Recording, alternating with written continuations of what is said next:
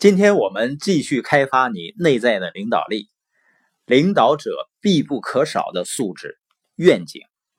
有人曾经问海伦·凯勒：“比生来双目失明更可怕的是什么呢？”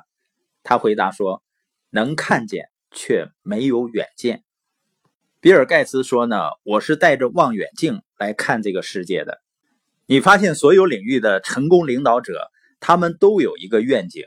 并且呢，对他们要完成的目标有着非常清晰的认识，这种认识呢，就成为每一项行动背后的动力。我们看一下关于愿景的第一个关键词，叫见识。那愿景是不是由一个人的见识而来呢？德国的前总理曾经说过一句话，他说：“我们虽然活在同一片蓝天下，却拥有千差万别的视野。”在很久以前啊，曾经有个主教叫莱特，他宣称呢，人类所有的发明，该发明的都发明完了，所以呢，世界末日也不远了。那有人说呢，还会有很多新发现和新技术，比如呢，人类未来能够飞上蓝天。这个主教呢，就气急败坏地吼道：“说胡说八道，只有天使才会飞。”而这名主教的两个儿子。和他的父亲显然有着截然不同的视野。后面的故事我们都知道了，莱特兄弟发明了飞机。你发现，在同一时代、同一个地域的两个人看到的世界却截然不同。也就是说，每个人看到的是我们愿意看到的世界，而不是世界本身。所以呢，一个人的见识决定了一个人的成就。而见识呢，它来自于一个人的所见所闻。斯坦福研究中心调查显示呢，我们从外部获得经验，百分之八十九是透过眼之所见，百分之十呢是通过耳之所闻。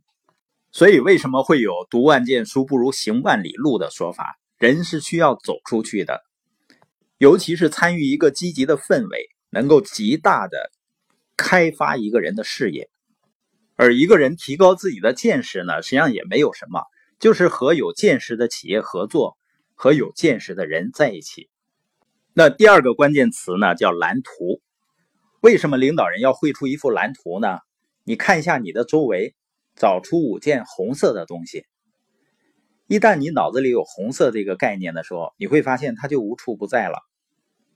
同样呢，比如你想要买某一款式的车的时候。你很快就会发现呢，到处都有这种款式的车，因为人们寻找什么就能找到什么，而领导者呢，正是要帮助人们建立这种敏感度，帮他们清楚自己的目标。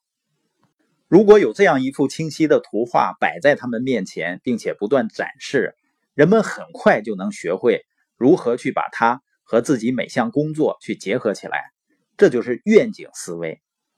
那对你来说呢？剩下的只有一件事要做，就是把愿景传递给更多的人。另外呢，还要把人们所爱的东西放进蓝图里，也就是说，把人们最看重的东西、最喜欢的放进蓝图，你就能成功的传递你的愿景。在二战期间呢，降落伞被大量的制造和应用。那对于生产线上的工人来说啊，这项工作单调极了。每天伏在缝纫机上八到十个小时，没完没了的缝制布条，一天下来呢，乱七八糟的布条堆积如山。然而呢，每天早上都有人告诉工人，他们缝的每一针每一线都是拯救生命的神圣工作。想想看，也许他们生产的降落伞正背在丈夫、兄弟或者儿子的身上呢。于是呢，即便工作再单调，时间再长，后方的女人和男人们都理解到他们对更大蓝图的贡献。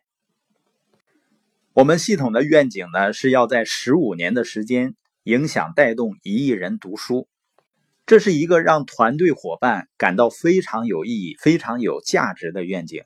同时呢，积极推动这个愿景实现的这些伙伴们，能够实现自己的财务自由。